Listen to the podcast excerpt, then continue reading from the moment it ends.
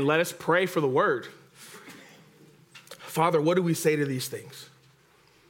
That if you be for us, who can be against us? You, Lord, who did not spare your own son, but delivered him up for us all, how could you also not through him freely give us all things? Lord, we come to worship you, and we've come to hear from your word. And so, Lord, I pray that my words will be none, and all the words will be from you. We pray, Lord, that as your word goes forth with power and by your spirit, that you would give everyone in here the ears to hear, and that today would indeed be the day of salvation. We pray, Lord, that you open up everyone's heart in here, and that for those who don't know you, they would not harden their hearts when they hear your voice. And we know, O oh Lord, that you will that none shall perish, no, not one. And you stand at the door and you knock. And so, Lord, we pray that those would open that door when they hear your voice. And those of us, Lord, that are growing in a relationship with you, Lord, that we will be edified and encouraged today, rebuked if necessary, redirected if necessary. For we know, Lord, that your word is alive and it's active and it's sharper than a two edged sword. And it's breaking bone and marrow, piercing soul and spirit, and discerning the thoughts and intentions of our heart. And Lord, we've come to meet with you today. And so, Lord, I beg, please, show us your glory, your splendor, your majesty, so we can worship you and your word. We love you and we thank you. In Jesus' name we pray. And the saints said, Amen, amen. amen. So, uh, we're going to take a, a, a quick memory lane to the gospel because we got to get context, right? Here we preach the text, we don't cheat the text, right? And so context is very important. The Apostle John, John A, not John B, uh, John B is uh, John the Baptist, all right? So just, you know, there's a lot of different names in the Bible, so I'm gonna pretend like you guys don't know, all right? So John the Apostle, who was one of the three closest apostles of the Lord Jesus. There was Peter, James, and John, the 12, the 70, and then the masses.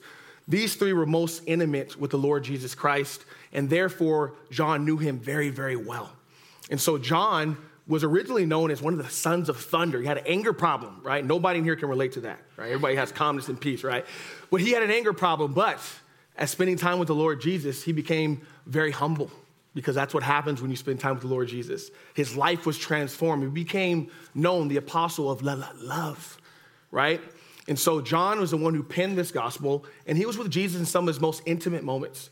When Jesus was in the Garden of Gethsemane with the agony, when Jesus was on the Mount of Transfiguration, when Jesus raised uh, uh, Jairus' daughter from the dead, the apostle John was with him. And lastly, John was the last apostle at the cross, and Jesus said, Mother, behold your son, and, and John, behold your mother. And so he had a really, really close relationship with the Lord Jesus Christ. Now, at this time, when he's writing this epistle uh, of, of 1 John, he had already been exiled to Patmos Island, and he's well in years, and he had returned back, and he's overseeing churches in Ephesus. And back then, at that time, it was like a church hub where they would get missionary training. It was almost like a seminary. And so there was a lot of churches going on there, which means there was a lot of tr- truth going by. And as you guys know, wherever truth is, there's the opponents of truth that arrive. If you guys remember the Apostle Paul, every time he went and planted a church, I mean, like right after he left, like the grievous wolves came in, not sparing the flock. Every time. And so every time there's truth being told, you're to have opponents of truth showing up, trying to snatch away what the Lord has planted. And so as John is writing this epistle, here's what's going on. There was what believed to be a false teaching of early Gnosticism. It's just a, a Greek word that means knowledge.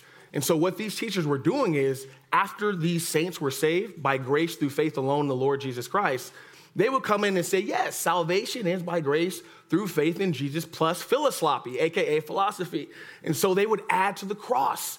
And they would say, Jesus and philosophy is the way you get to heaven right? And we know that there is salvation in no other name under heaven given among men by which we must be saved, right, saints? And that is the eternal truth. And truth, just like 2,000 years ago, hasn't really changed at all. And you know what? The environment really hasn't changed much either since Pontius Pilate stood before Jesus and questioned truth when truth was sitting right in front of him. And we're doing the same thing today is we're questioning truth when Jesus has been here all along. And so John writes, and here's some of the reasons he's writing because what was going on in Ephesus with the false teachers is people were claiming to be Christian and weren't living like Christians. What, Pastor Josh? That happens? Yes, that happens. Where does that happen? In the church. People walk around claiming Jesus, but don't reflect him to everyone, and that what was going on. So he writes several reasons, and here's one of the main reasons he writes. First and foremost, that we may know that we have everlasting life. Jesus does not want us to falter back and forth. Am I saved? Am I not saved? I'm saved today, but then tomorrow I'm not saved. He wants you guys to have assurance that you are born again, that you are going to heaven, you're going to see him face to face. And he says, Because I live, you will live also. Where I go, I go to prepare a place for you. He did not say that in vain, it was a promise, okay?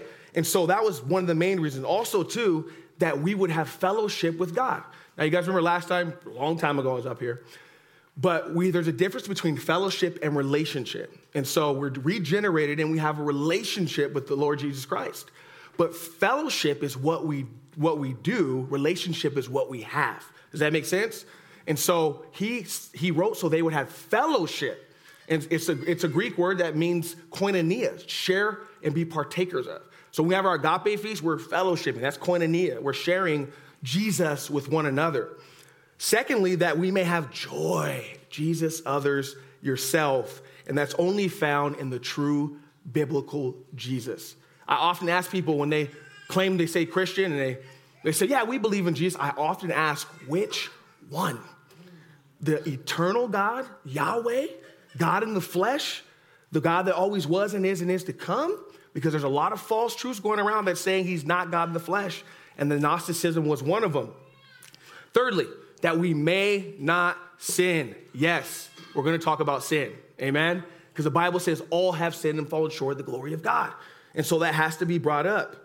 See, sin destroys relationships, it breaks fellowship with God, and it cripples the body of Christ. And a little leaven leavens the whole lump. And so John tells them that we may not sin. Fourthly, and last, that we may not be deceived. There's a lot of deception going along. And what happens is the truth is the ultimate protection from the lie. Saints, whenever we're deceived, it's because we've forgotten about the truth. Whenever we've been deceived, it's because we haven't had enough truth in us. I like to tell people if you want the Word of God to stay in you, then stay in the Word of God. Stay in the truth of what God's Word says. That makes sense, saints? All right, so let's get into the Word. So I tell the message because you know the truth, abiding in the eternal truth while living in a world of lies. Can I ask you guys something? Is truth not being challenged today? Like none other. We have this whole uh, fiesta of truths. We have my truth, well, that's kind of her truth over there, and we have a truth over here, and like we're all just gonna have a, a uh, you know, a, a smorgasbord of truths.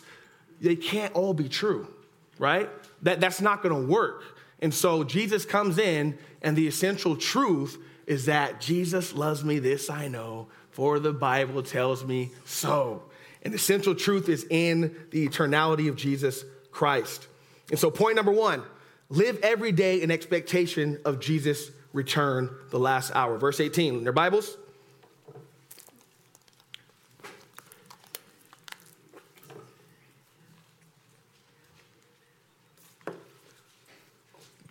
Verse 18, he says, Little children, it is the last hour. And as you have heard, that the Antichrist is coming.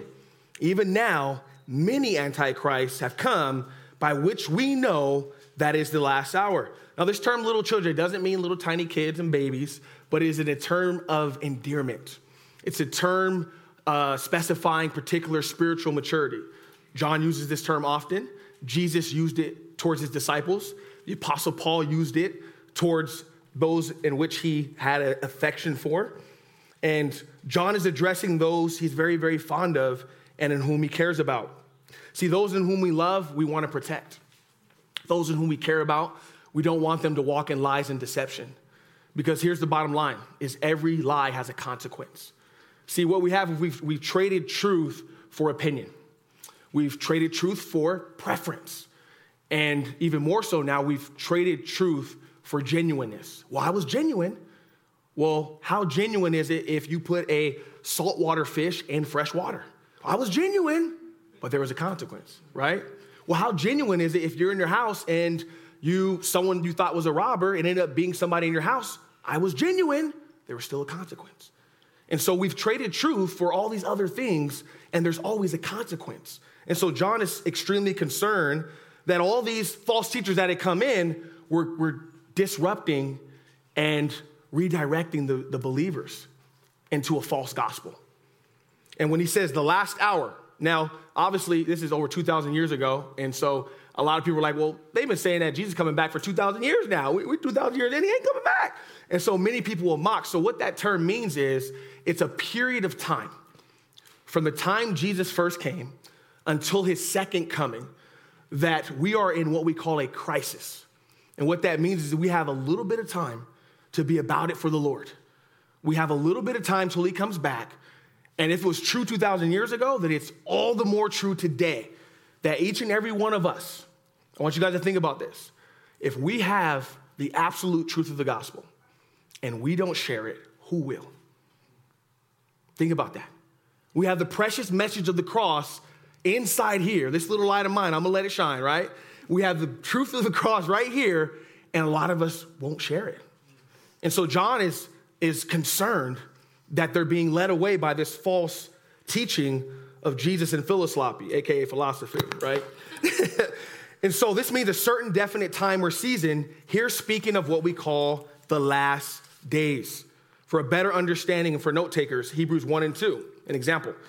It says, In these last days, he has now spoken to us by his son. And 2 Peter 3 and 3, knowing this first, that scoffers will come in the last days, walking according to their own lusts. So the Apostle John is speaking of a specific time to be on the lookout. He gives the readers a divine warning of the times they are in. And see, saints, this is the purpose of prophecy. I remember when I first, no, I'll admit it, when I first started reading the Bible, Revelation, I stayed far away from that book. I was like, I'm not going there, right? Because I'm thinking, you know, all the, you know, all the wrath and all that stuff, like prophecy, I'm, I'm good. I'm gonna stay in the Gospels. I'm gonna hide there, right? But as I grew in understanding and found out really what the purpose of prophecy is, it is to prepare us, not to scare us, right? And if you're scared, you ain't prepared, okay? And so the point of the matter is, is that guess what?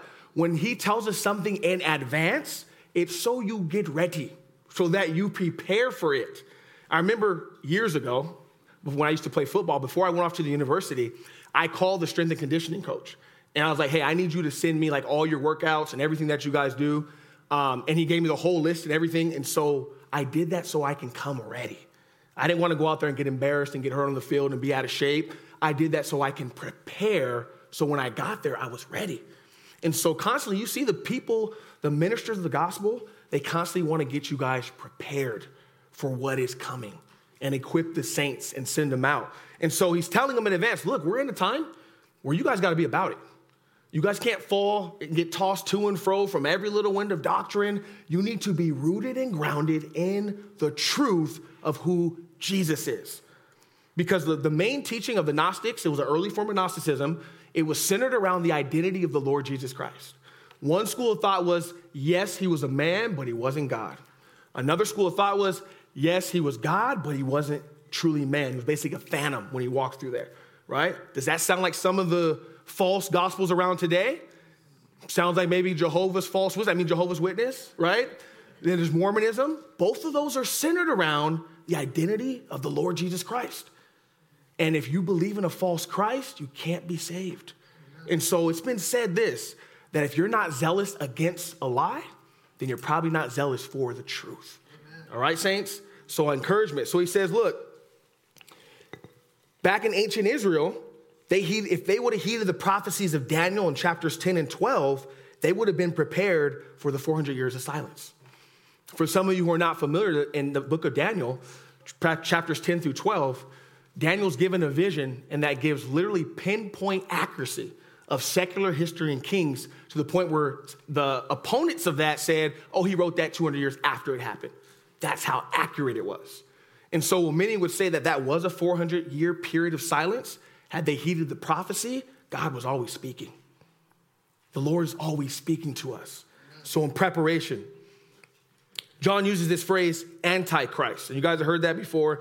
And look, before I truly understand what it meant, I, I feel like every person that ro- rose here in America in some type of influence was like, oh, that's the Antichrist. First it's the Pope, then it's Obama, then it's Biden. He's the Antichrist. Look, they may have the spirit of the Antichrist, but they are not the Antichrist, all right? It's important that we understand the accuracy of what the Word of God is saying. But this term Antichrist, it's used four times only by the Apostle John in all the New Testament, and it's described the adversaries of the biblical Jesus. People don't have a problem with, mainly with God per se. It's the name of Jesus that scares people. It's the name of Jesus that people get upset about. They don't want to hear that name because they know that is the name that demons tremble at.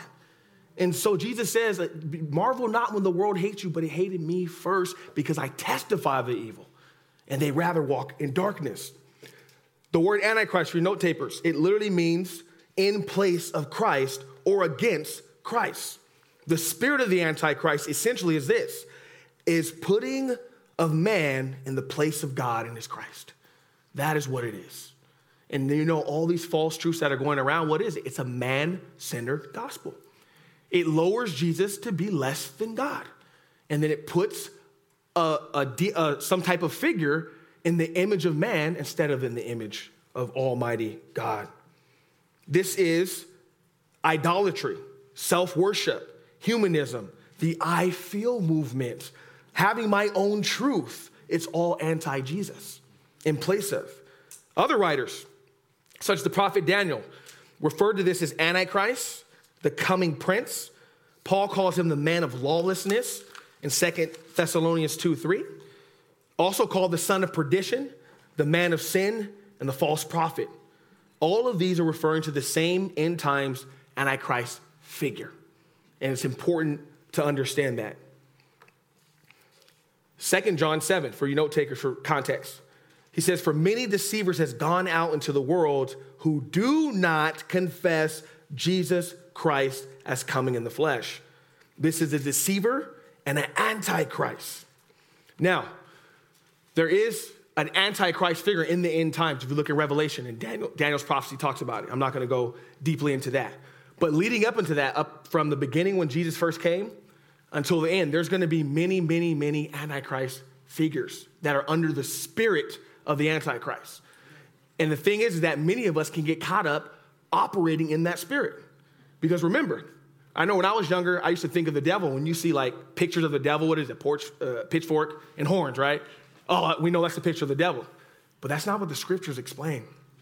It's more like they come with a halo and wings, dressing up as angels of light, masquerading as ministers of righteousness. Because at the end of the day, remember, it's not, they don't want you to know that it's not Jesus. They come, they dressed up so you can be deceived. Wolves in sheep clothing, per se, right? So John doesn't want his readers to be deceived. Yet, saints, as we as believers are called in 1 John 4 1 to test every spirit, whether they are of God, because many false prophets have gone out into the world. Two or three weeks ago, by God's grace, when I was traveling to uh, Colorado to do Chris and Carolyn's wedding, congratulations, newlyweds, praise God. Um, I've been praying for a whole bunch of divine appointments, and, and this is all the Lord we were traveling and we, I, it was on me. I, I wasn't looking at the gas gauge and we almost ran out of gas. And we're about 10, we had about 10 miles to go. I passed the last exit and it's eight miles away. So I had to turn around. All the kids were in the car. I turn around and we go into some small town, like super in the mountains, like in Utah, and totally forgot I was even in Utah. And so I come and we go to a small town, about 300 people population, one gas pump, and so we get there, and I'm like, okay, let me just bring my card. You have the gospel on it, you know. So if I catch someone in here, I'm, you know, they're gonna get it, all right? So I go, and there's a young lady at the, no, an older lady actually, at the uh, cash register. And so we start talking, and I ask, hey, you go to church, you know, around here? I'm like, small town, probably one church. And she says, no, no, I go to church, you know, 12, 12 miles down the road. And I've learned, I always ask, like, what church, like, you know, what Jesus? I said, oh, are you, are you, uh, I just got to the point, are you evangelical Christian? No, no, LDS. Okay, amen. For those of you who don't know, I was raised Mormon, Catholic high school, Lutheran elementary school. I, am the Mormon Catholic Baptist Christian, all right, amen. so I had my fair share of religion. So I go and I start talking to her. And I said, Oh, interesting. I said, I was raised Mormon. I got my common ground. I knew my steps. And I said, I just have a question. So, Isaiah 43:10 says that before you know God, before me, no God was formed, neither will there be after me. I, I am the Lord, and besides me, there is no other. I'm the first and the last. And I said, I'm just, I'm just confused because Mormonism teaches that one, uh, Jesus is spiritual Satan and brother, spiritual brother of Satan. I go in two, you got, you know, your founder, Joseph Smith, said that, refuted that God was eternal. He said that we imagine and suppose that God was God from all eternity. I'll refute that idea and pull the veil from your eyes. We must learn to become gods ourselves. That's what Joseph Smith said. And so I said, well, you know, God's revelation says that there is no other God, and you can't ever become your God. He's the first and the last. Can you help me understand that? She wasn't ready. She said, I don't know. I said, okay, let's go to the next one. So you say that Jesus Christ, I'm gonna go down my steps. so you say Jesus Christ is the spiritual brother of Satan, but the Bible says in Colossians 1 that he's before all things, that in the beginning was the Word, and the Word was with God. And she wasn't ready. And so I just encouraged, I said, ma'am, if you have, if I say I feel like, because you said you, you knew Mormonism was true because you feel like and you felt it. What if I feel like I, I just want to, I feel like killing my wife? What would you tell me, right? Would you, where would you go to tell me that is wrong? The Bible or the Book of Mormon? Should I probably go to the Book of Mormon? And so it was heartbreaking, is that literally truth was presented to her, and because she was raised in Mormonism, the lie, she was she couldn't get past it. Now, by the grace of God, as I'm talking, another gentleman comes in. So I said, I put her on hold. And I and my daughters are right there. They're probably like, Dad, come on. Like, we're in a small town. Like, this might be Texas Chainsaw Massacre, right? Um, and so the other guy comes in, and so I, I go to him, and, and mind you, I forgot I was in Utah. Totally forgot I'm in Mormon country. Totally forgot. And I said, hey, my brother, hey, how you doing? You know, I said, you go to church around here? So yeah, I go to right here. So you uh, evangelical Christian? He goes, no, LDS. Another one? I'm saying, wait, I'm in Utah. Okay. So I said, look, I was telling your sister here, she's LDS as well. Look, here's, here's my concern. I used to be Mormon. I get it. Here's my concern. The Bible says in Deuteronomy 3 how to test a prophet. And I told him, it says that if this prophet leads you after another God, do not fear him. He shall be stoned. And the Deuteronomy 18, it tells us how to test a prophet that if he makes a prophecy and it doesn't come true, then he has not heard from the Lord. Do not fear him.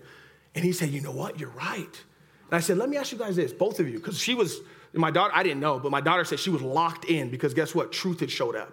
The spirit had showed up and truth was in the building now.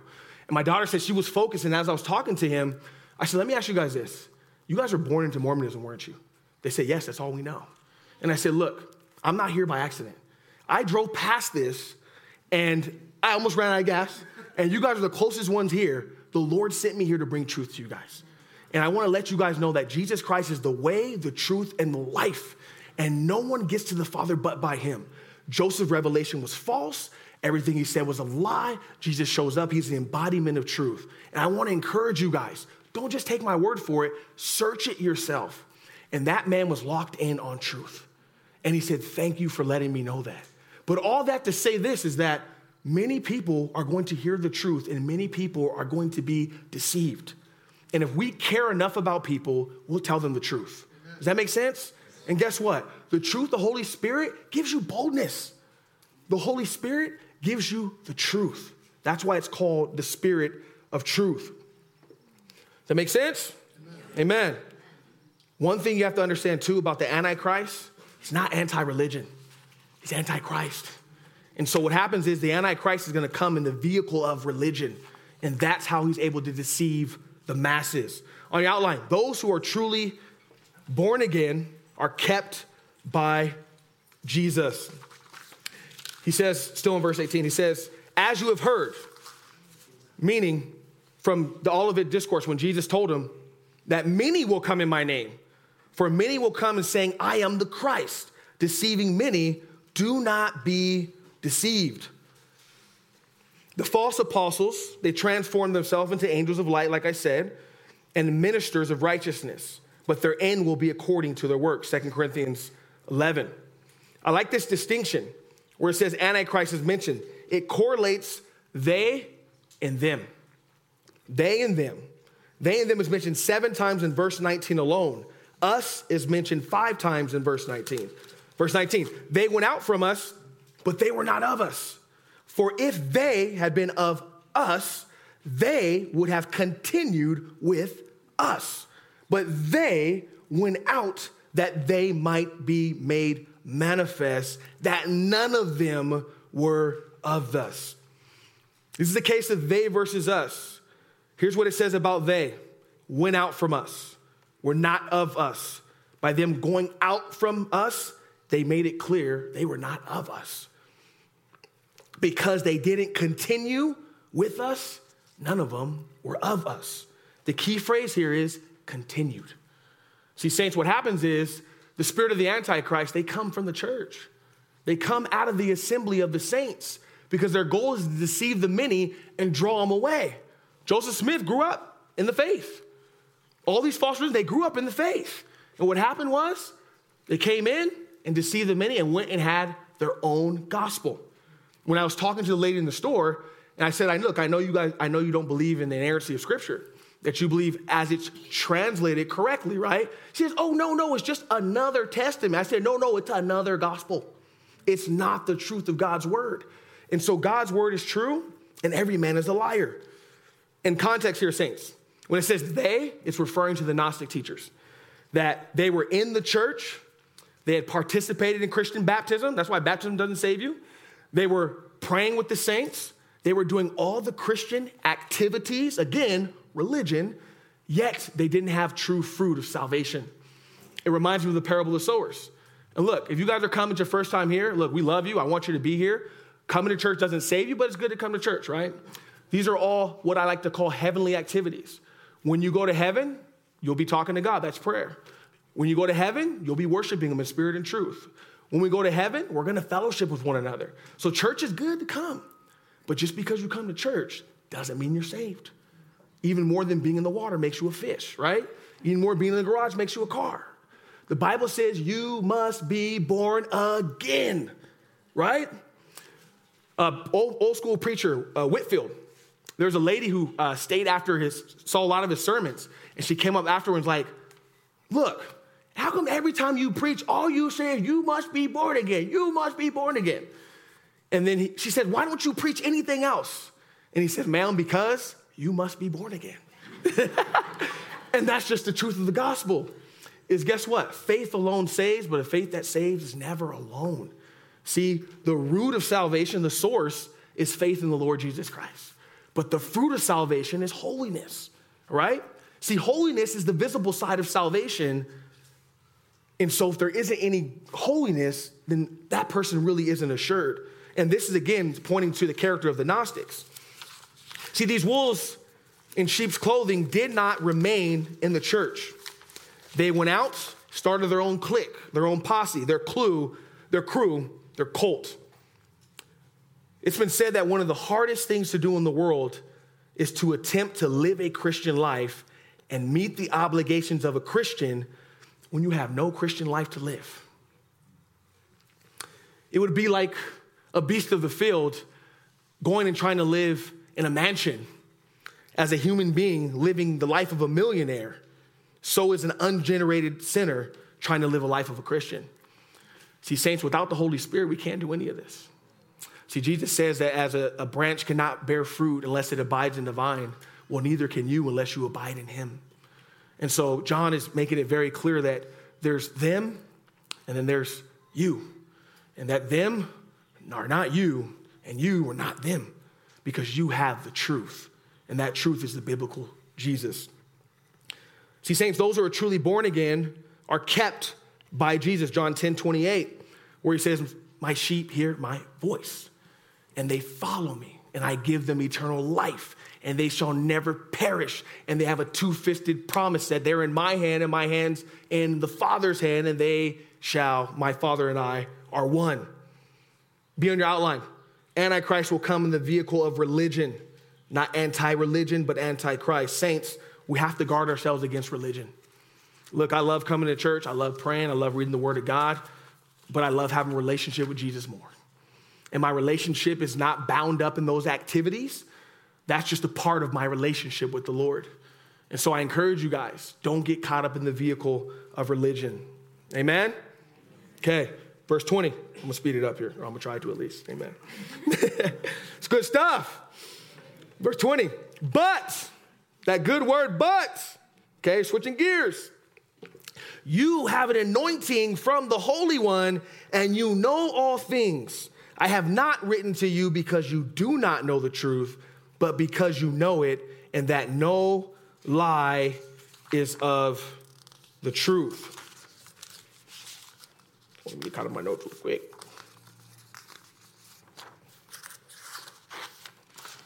Point two in the outline the gift of the Holy Spirit guides us to all truth about Jesus. Do not be deceived. When he says, but, he's saying, you have, but they don't. You have an anointing from the Holy One. The Holy Spirit lives inside of every believer. Now, look, people throw this word anointing around like running in the mud. I'm anointed. I have all that guy's anointed, yada, yada, yada, right? Look, everyone in the, in the family of God is anointed with the Holy Spirit, all right? It's a matter of who's gonna walk in it and who's not. So, this whole thing, well, that man's anointed, that man, good for them, all right?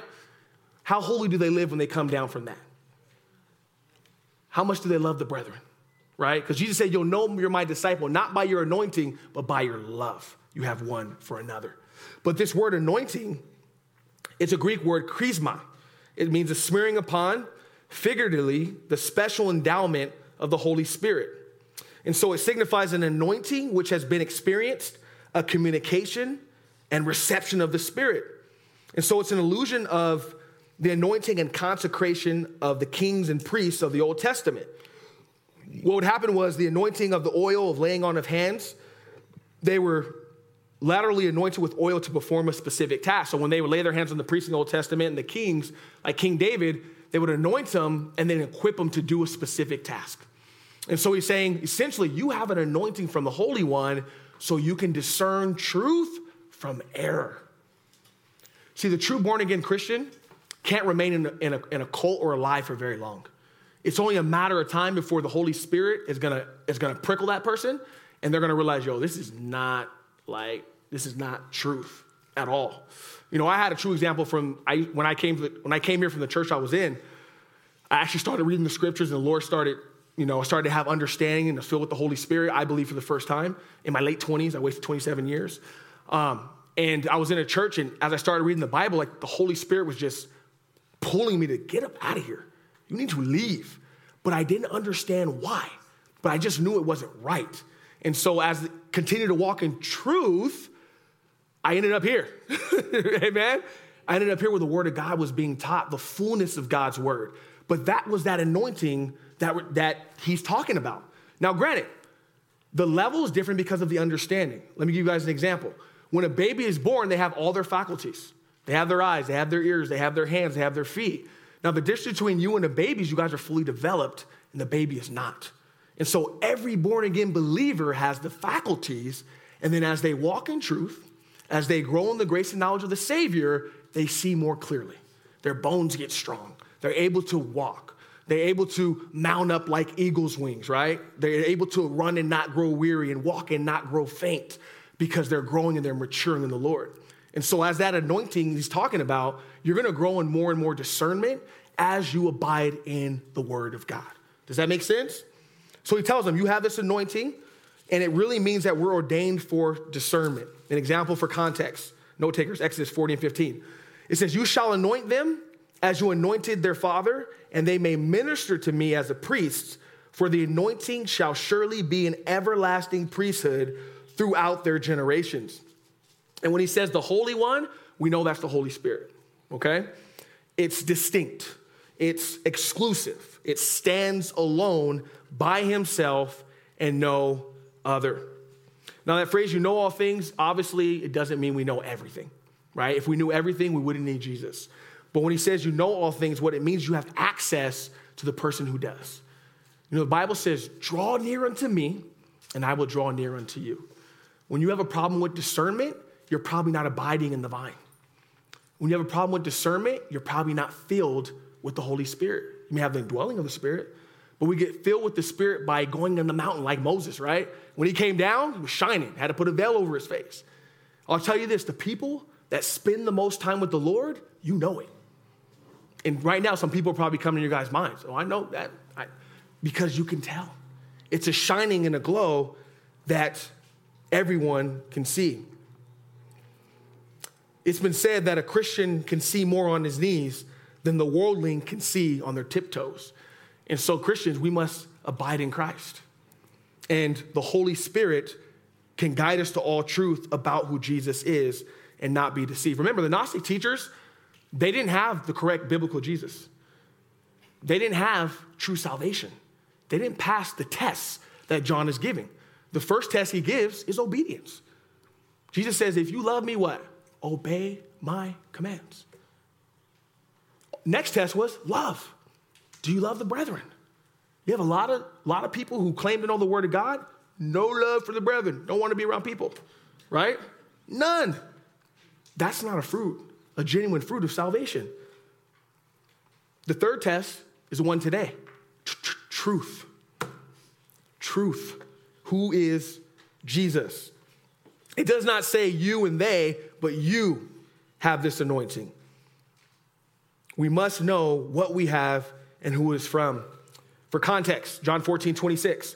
But the Helper, the Holy Spirit, whom the Father will send in my name, he will teach you all things and bring into remembrance all the things I have said to you. Thank you, Holy Spirit. Saints, are we walking in the Spirit?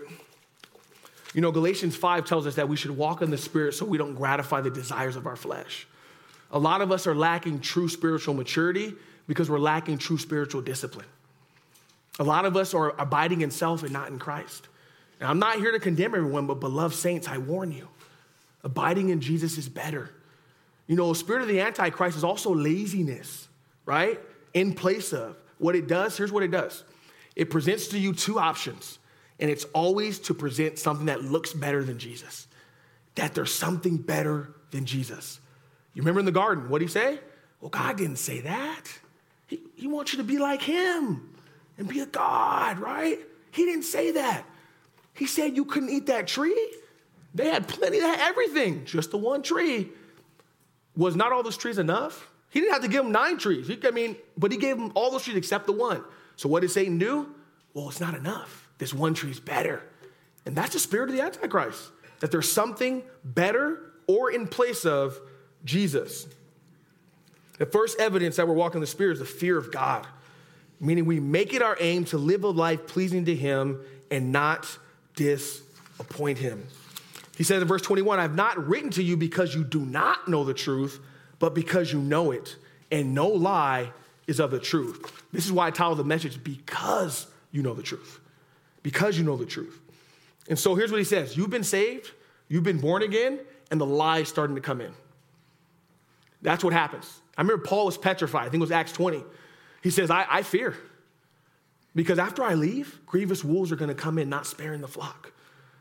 He said in 2 Corinthians 11, this is early first century. Galatians 1, 2 Corinthians 11. He says, Someone's going to come and preach you another gospel that you have not received, and you might fall for it. He was petrified. Another spirit, another Jesus. Saints, we have to be in the truth. He says, You know it. Ever since Jesus' day and the way before, the truth of God's word has been under attack. Like I said before, if we who have the truth don't declare it and protect it, who will? Pontius Pilate stood right in the face of truth and said, What is truth? Here's some truth Jesus is God incarnate, He's the Almighty the first and the last, the wonderful counselor, the Alpha and Omega, the creator of all things, the Holy One, Emmanuel, God with us, the Good Shepherd, the bread of life, the light of the world, the living water, the door, the way, the truth, and the life.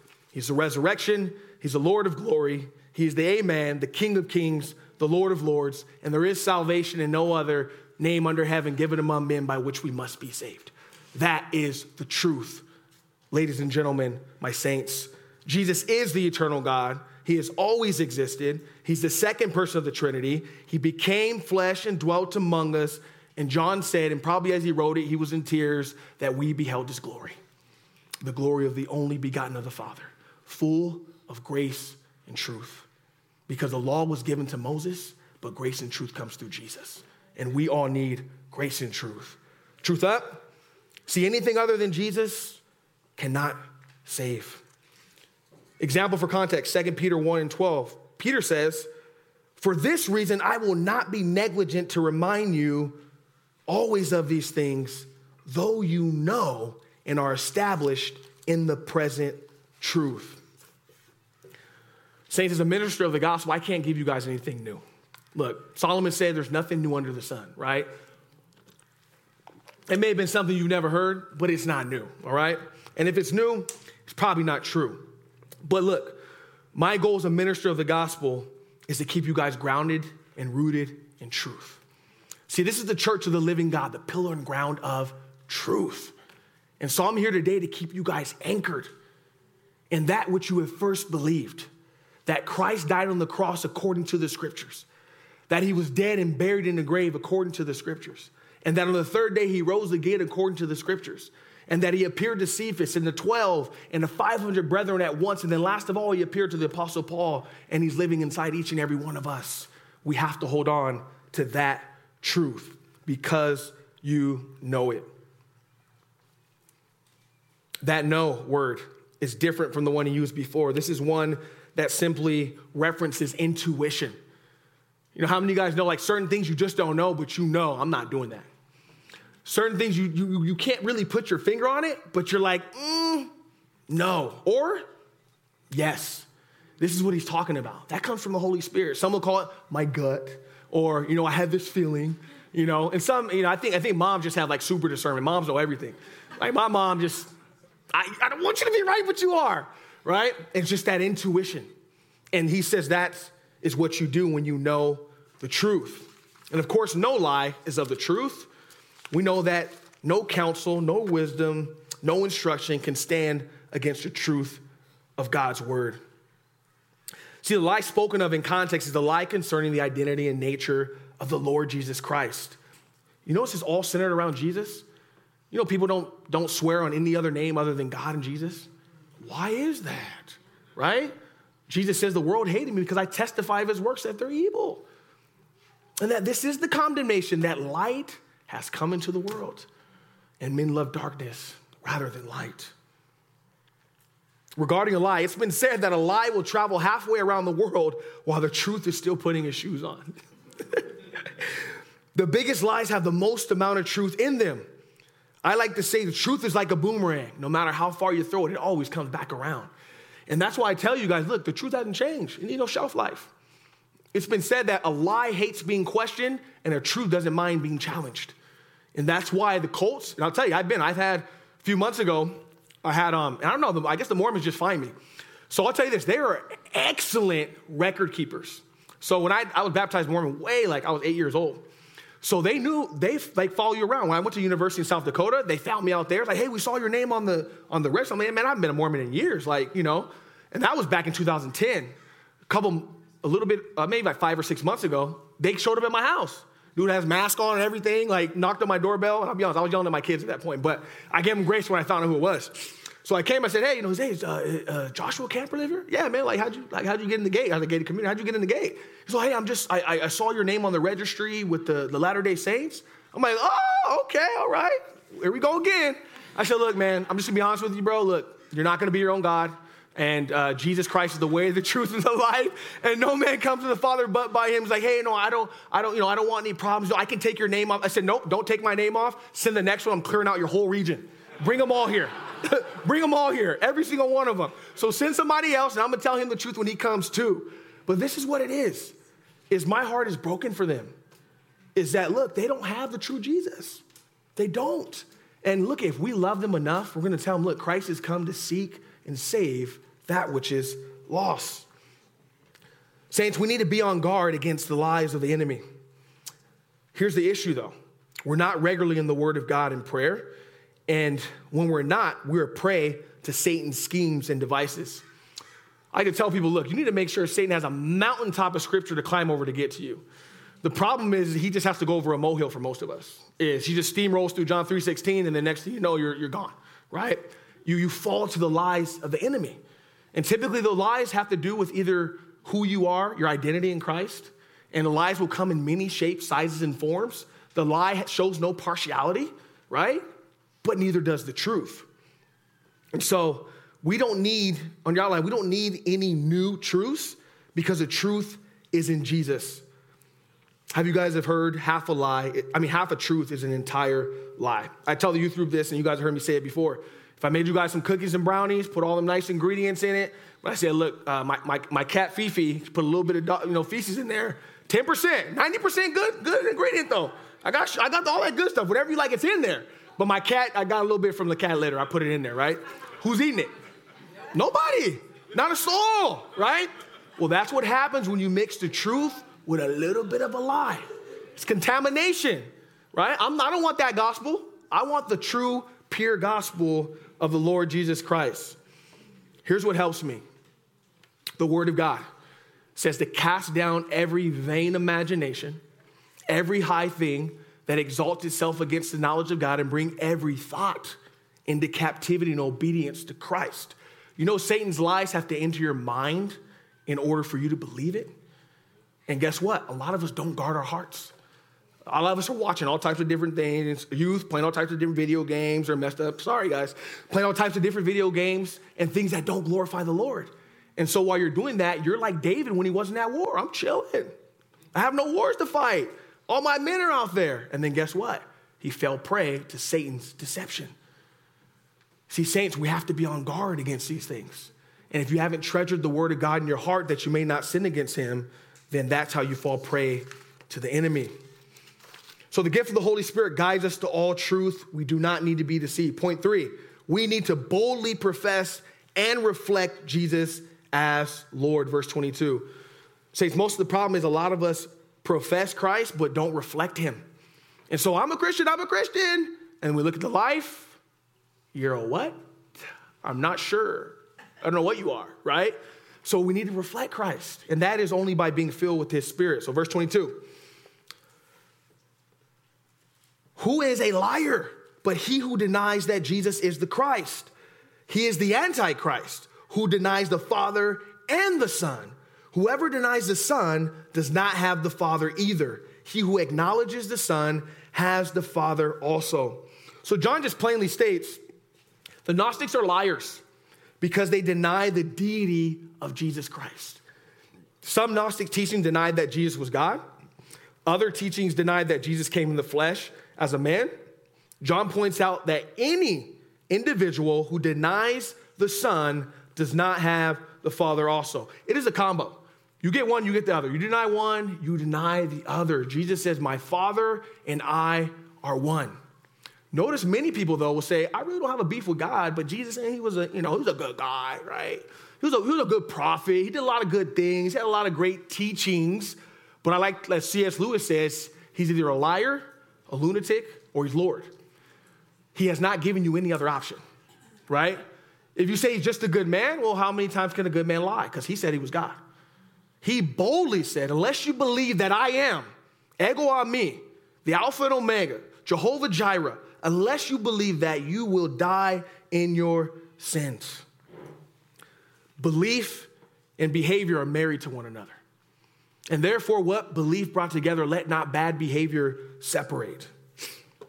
Truth? Like that good stuff, huh? Amen. In this passage, we see the unity between the Father and the Son. Jesus said in John 10 that I and the Father are one. We're united. And when he prayed in John 17, he says that I pray that they, us, would be one as I, me and you, the Father, are one. For context, note takers, John 8 44. Jesus said regarding the religious leaders that they claimed to know the Father, but they denied the Son. He says, You are of your father, the devil, and the desires of your father you want to do. He was a murderer from the beginning and does not abide in truth because there's no truth in him. True story. Literally yesterday, I was, I was dropping my brother off, and there was an alley, and it's kind of where a lot of transients hang around. A lot of people are on drugs, and um, you know, a lot of religious people. And I was dropping him off, and I was just in the car, and a guy just randomly came up, and he said, you must be a Baptist. Why do you support this place right here?" So well, actually, I'm an evangelical Christian, so I'm not Baptist. He goes, "You're not a Roman Catholic like me." You're absolutely right. I'm not. And he went on this tangent. Oh, you guys think you're this. And, and, and my brother asked me, You think he's going to let you talk? I said, He's probably not. And so he just continued to go for about five minutes. And I just said this I said, Who do you say Jesus is? Just like that. He said, He's a secondary name. And this man went belligerent. He started hitting himself. He started, I'm gonna, I'm, are you gonna hit me? Are you, you, you, you look like Samson. Are you gonna hit me? Like you're all strong like Samson. And he lost it. No, no, I'm like, and part of was like, oh man, Samson was strong, you know? And, and I have been in the gym lately, so I'm like, you must see, you know, he sees my frame in the car, right? But he went belligerent, but he ran. He ran. When he heard the name of Jesus, this man went belligerent, took one step toward me, and literally ran the other direction. You guys, my brother, true story. I kid you not. I stayed calm the whole time. Part of me was like, am I have to run this guy over? Like, I, I mean, I don't know what I'm gonna do. But the truth of the matter was, is discernment came in and said, you need to tell this man about Jesus. And as soon as I said Jesus, the power and authority that came from that name, he fled. But he asked, Are you going to beat me up? You guys remember that passage in scripture where Jesus came on the scene? They said, Are you here to torment us before our time? He knew the spirit was in me and he felt the authority because he was under demonic, he was under demonic oppression. There's no doubt about it. But he heard the name of Jesus and he fled, literally fled. I'm, you could ask my brother, talk to him after service. I can't make this stuff up. But it's the name of Jesus, the Holy Spirit. We have the truth inside of us. Look, saints, it's not enough to claim Jesus privately. There needs to be a public confession of who he is, evidenced by a spirit filled life. At the end of the day, ask yourself would someone want to trade places with you on Judgment Day? Would someone say, you know what, that, that man's faith, that woman's faith is so strong, I'll trade places with them? Some people have people in mind that you would not trade places with, and I hope that person's not you. So here's the exhortation we need to boldly profess and reflect Jesus as Lord. Jesus Christ is the only way to the Father. The Father and Son are one. Anyone who rejects Jesus rejects God the Father also. That word acknowledge, it means agrees with, promise to not deny, declare and admit. I mean, so many people say, no, we worship the same God. Like, we, you know, we're all good, man. You know, you worship over there, I worship over here. I do this, I do that. The truth is exclusive. And the gospel is offensive. That's why it doesn't need your help by you being rude, right? You just deliver the word, let it do its work. It's a, it's a sharp sword. So I don't want to put pressure on the sword. I'm just going to draw it and let it do its work. But the gospel is offensive. And we know we have that. But so many people say, you know, we have the same God. When I was talking to that Mormon lady, I said, look, she's all, well, you know, you, you, you believe the way you believe. And then I believe the way I believe. I said, well, what do you say about the Muslim? What do you say about the Hindu? Can they believe what they believe? Because your religion says that all the abomination, all the creeds of the other religions are abominations. She's all, yeah, you're right about that. And so, to avoid truth, right? Truth is so powerful that non-believer spends their life suppressing it, but the believer spends their life trying to live it. That's how powerful truth is. And we have the truth, but it needs to be lived out in our lives. Truth up? Amen. We need to boldly profess it. Another example, when I was on my way to Colorado again, thank you, Chris and Carolyn, praise God. Um, I always pray for divine appointments, and somehow somebody at my work signed up for some loan thing, and I had, I kid you not, at least 50 to 60 telemarketing calls for some loan for, for the business I work for. I, and I just kept ignore, ignore, ignore, ignore, ignore, and I got convicted. I was like, I need to tell these telemarketers about Jesus. And I said, the next one calls, they're getting the gospel. Yes, my kids. They're like, Daddy, you're crazy. What's wrong with you? And so next you know, picks up, sure enough, she's like, hey, uh, Cleo. I said, no, this ain't Cleo, right? Okay? This is Josh. She's like, hey, yeah, I want, I want to discuss uh, the terms of the loan. I said, we're not doing that. I got some terms for you, okay? Where are you to spend eternity? And she was like, I was like, hello, like still there? You know? She's like, yeah, yeah, I, I, hear you. What, what do you mean by that? I said, everyone's going to die one day. The Bible says time and chance happens to us all, that it's appointed for a man to die once and afterwards is the judgment and that death is the king of terrors and Jesus is the Lord of lords and the king of kings. And I said, Where are you going to spend eternity? Heaven or hell? Which one? And she was silent. I'm, I'm still waiting. I'm like, She's going to hang up on me soon. She asked, She's not going to endure this. There's no way. She endured it. And she said, Well, well, well, I, I, I think, you know, like, I've, I've done enough good things that, you know, I, I think I would go to heaven. I said, try that in a court of law. That you go there and you passed, you did all the stop signs, but you passed the red light. Hey, judge, judge, I, I stopped at all the stop signs, but you're here for the red light. See, you break one and you keep all the rest, you break them all because it's one lawgiver. And I'm telling her this, and she's listening. And I'm like, oh, man, okay, all right. And I'm driving. I got Bluetooth. I wasn't, I wasn't breaking the law, all right? So I'm driving. My kids are listening, and I'm telling. I say, look, ma'am, you have violated God's law. You need Christ's forgiveness. I've called you to bring to you good news that God is rich in mercy, and that while we were sinners, Christ died for us. And she was like, what do I do? Like when Peter, like, what must I do to be saved? I said, I'm glad you asked. Here's what you do. The Bible says in Romans 10 9 that if you confess with your mouth the Lord Jesus Christ and believe in your heart that God raised him from the dead, you will be saved. I said, Do you confess that you're a sinner? Lied, stolen, you know, uh, irrespective of value, stolen anything? Yeah, I, I've done all this. That means you've fallen short. And guess what? Christ has come to reconcile you. And I'm bringing you that truth right now. I said, Can I pray for you? Do you agree that you're a sinner? No, yes, I do. I have. I've done all those things. Do you believe that Jesus Christ died on the cross for your sins? She said, Yes, I, I, do. I do. I said, Let me pray for you. The Bible says that if you confess and it's a true confession, that the angels are celebrating in heaven and that you're saved and you're going to see Jesus face to face. Praise God. Hallelujah. And I know this call is recorded and whoever listens to it, I hope they get saved too. Right? and so I prayed for her and she received the gospel. And I said, Here's what you do. I go, You got a Bible at home? She said, Yes, I do. I said, Go read the gospel of John and you can hear her writing this down. Like you hear the pen and everything move, writing this down in there. But that's all because I was convicted. I had 50 calls. I said, you know what, from this point forward, everybody's getting the work. They're getting the gospel. And I my kids are looking at me like, Daddy, oh, what's wrong with you? You know, like, and I know they get tired of hearing it, but this is what it is. How can I hold it inside? It's like shut up in my bones. I can't hold it in. The gospel is so good. Amen? All right, we're gonna, okay, I gotta speed up. Anyway, uh, point number four allow the truth of God's word to dominate our lives. Verse 24 in the script. Therefore, let that abide in you which you heard from the beginning. If what you heard from the beginning abides in you, you will also abide in the Son and in the Father. And this is the promise that He has promised us eternal life. I love this. So, abide is one of John's favorite words. He uses it over 16 times. He has it five times just in this little section of scripture alone. And so he says, in the light of the lies of the false teachers, let that which you heard from the beginning remain. What they heard from the beginning was the simplicity that is in Christ.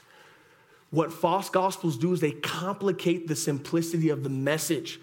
Every day I sit here and tell you that the truth is that Jesus loves me. This I know, for the Bible tells me so. My theology in three words Jesus died for me. That is what he says. Hold on to, cling tight to that. This means to remain, to not depart, to be held, kept continually, and not to perish. This is extremely powerful. John's exhortation to his readers is to be kept by the word of God, to never let it depart and remain in it. This means the word of God, the truth of the gospel, must be a part of the believer. It can't just be an accessory. It can't just be jewelry that you put on and take off. It can't just be a belt. It needs to be a very part of you. Paul said, I no longer live. Christ lives in me. Therefore, I now live for him who died for me and rose again. Is that a part of our lives, saints? On your outline, treasure his word over our necessary food.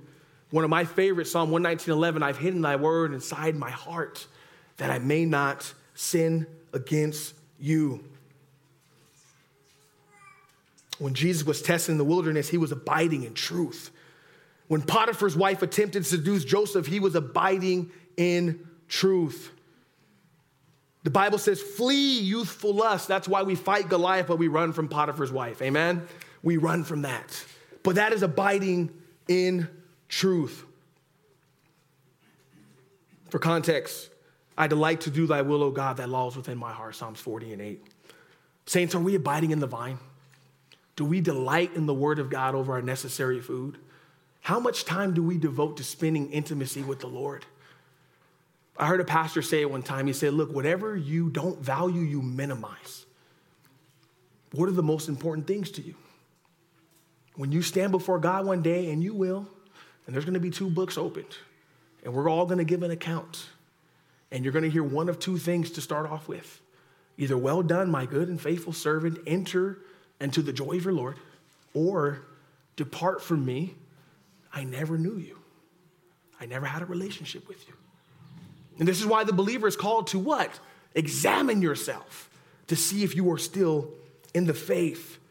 Many of us allow distractions, cares of this world, anxiety, the world to deter us away from an intimate fellowship and relationship with the Lord Jesus Christ. We must remember our very heart and being is to seek ye first the kingdom of God and his righteousness, that all these things may be added unto us. Verse 25, he says, The promise we have is eternal life. Jesus says, I am the way, the truth, and the life. You guys know we're going to heaven? You guys understand that? We should have heaven on our mind and our mind on heaven. And if you ever forget you're heaven bound, you will be earth stuck. All right? I'm not trying to be earth stuck. I want to set my affection on the things that are above, not here on earth. Last point, I'll finish it quickly. 26 and 27 obedience to the Holy Spirit protects us from being deceived. But the anointing, again, we know what that means, which you receive from him abides in you, and you do not need that anyone teach you, the Gnostics. But as the same anointing teaches you concerning all things, sorry, I lost my place. Okay, there we go, comma. Concerning all things, and is true, and is not a lie, and just as it has taught you, you will abide in him. The Gnostics deceive and they use the same language about Jesus, but meant different things. This is why it's important, saints, to always define terms. People get mad at me. What Jesus? Why do you say that? Because there's a lot of false Jesus going around. What do you mean by forgiveness? What do you mean by redemption? What do you mean by salvation? What does that mean? Because we define everything according to the word of God. This is our ultimate measuring stick. Is what does the scripture say? Bible, Paul says, God, God be true and every man be a liar. I want to hear what God says. I test every revelation by the eternality of God's word. The enemy is the great deceiver. We see this in the garden, Adam and Eve. His goal is to cause the child of God to doubt the word of God and believe that there is actually something out there better than Jesus. And there's not. Ask Solomon. He tried it. He said, grasping for the wind. Vanity, vanity, save the preachers. I had all the money, all the women, all the gold, all the wisdom, and had all the emptiness. Because Jesus told the woman at the well, if you drink from this water, you will thirst again. And so it is the Holy Spirit, obedience, that protects us from deception. Saints, we're not to depend on any human wisdom or philosophy, aka philosophy, right? 1 Corinthians 2 4 says, And my speech and preaching was not with persuasive words of human wisdom, but in demonstration of the Spirit and power, that your faith should not rest in the wisdom of man, but in the power of God. And so, obedience to the Holy Spirit protects us from being deceived. Put on the full armor of God. In conclusion, and we'll go, come into a time of, of communion. Because you know the truth, how do we abide, abiding in the eternal truth by living in a world full of lies? First, we have to live every day like it's the last. Jesus says, All those who love is appearing. The gift of the Holy Spirit is ultimate truth test. We need to be boldly profess and reflect Jesus as Lord. We need to allow the truth of God's word to dominate our lives, not philosophy, not all this other stuff that the world's offering. And obedience to the Holy Spirit protects us from being deceived. Now, as we transition into a time of communion, I want to say this. You know, communion is for believers. Um, it's for those who have confessed Christ as Lord and surrender their life to the Lord. And look, I know everyone here may not be saved. They may not truly know the Lord. But here's what the gospel says that the Son of Man has not come to condemn, but to save. But the scripture says that all have sinned and fallen short of the glory of God. And all means all. Every single person has fallen short of the glory of God. And it says that the wages of sin is death, but the gift of God is eternal life through Christ Jesus our Lord. And so Jesus does not want anyone to perish. And so he says, if you confess me before man, I will confess you before my Father. But if you deny me before man, I will deny you before my Father and the holy angels. And so, right now, I want to give anyone an opportunity to confess Christ as Lord if you have not done that already. And you could take communion with us. Because guess what? Time and chance happens to us all. Our life is but a vapor. You're here today and you're gone tomorrow. Tomorrow's not promised. The enemy wants to tell you you have more time, but the Bible says tomorrow may not come. He says, harden not your hearts if you hear his voice. And so he's knocking on the door of your hearts right now that if you have not confessed Christ as Lord, please, this is now the opportunity. Is there anyone in here now who wants to make a profession of faith? Anyone in here? Don't be ashamed of the gospel. He, he, he died for us on the cross openly, publicly, because he loved us. Anyone now? Okay, as we go to a time of communion, briefly. Back in Exodus, when God delivered the Israelites out of bondage of Egypt, he had them get a lamb and shed and got the lamb. They slaughtered the lamb and put the blood of the lamb in the shape of a cross. And then the angel of death passed over everyone who had the blood of the lamb in the shape of a cross over their doorpost. And so what they would is they would celebrate Passover in remembrance of their delivery out of the bondage of Egypt, which is really out of the bondage of sin. And then on that night that Jesus was crucified, he took the cup and he said, This is my blood that was shed for you, my blood of the new covenant. Because all the sacrifices of blood, the bulls and goats, could never take away sin. It was just a temporary covering until the one who could would. And then he had the bread, and it was pierced and it was striped because by his stripes we are healed. And what can wash away our sin? Nothing but the blood of Jesus. And so he did these elements. And Jesus said, As often as you do this, you do this in remembrance of me. And so, what we're going to do as, they, as, they're, as they're passing out the elements, we're called to first and foremost to look back to the cross and remember the greatest act of love ever demonstrated in all of human history. That Romans 5 says that scarcely would one die for a righteous man. For a good man would one even dare to die. But that God demonstrated his love towards us. And that while we were still sinners, Christ died for us. So we look back to that. But we also look within and examine ourselves. If there be any wicked way in me, teach me your truth. Lead me in your paths, oh dear God get vertically right with the Lord, if there be anything in your heart, this is the time to set it at the altar. And then, thirdly and lastly, we look forward until the time we're going to do this with Jesus in heaven. And we're going to worship him in spirit and truth. And there's going to be no more pain. And there's going to be no more sorrow. And there's going to be no more death. And Psalm 16:11 says we're going to enter into the fullness of joy when we're in his presence. And so now we prophesy in part and we see dimly through a mirror, but then we're going to be fully known. And so this time, that's what we're going to do. I'm going to pray. Our Father and our Lord,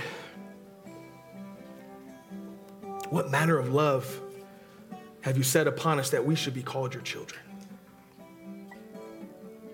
Surely there is no God in heaven above, nor on earth below beside you. And Lord, if we had a million tongues, we couldn't praise you enough. But because your loving kindness is better than life, our lips shall be full with your praise, your honor, your glory. And Lord, as we partake in communion and we look back at the cross, may it never be a common thing. May it never be something we just recite, but may it be something we live and remember that the cross is an everlasting reminder that man can't save himself. The cross is an everlasting reminder that we've fallen short of your glory. But it's also an everlasting reminder that you're rich in mercy.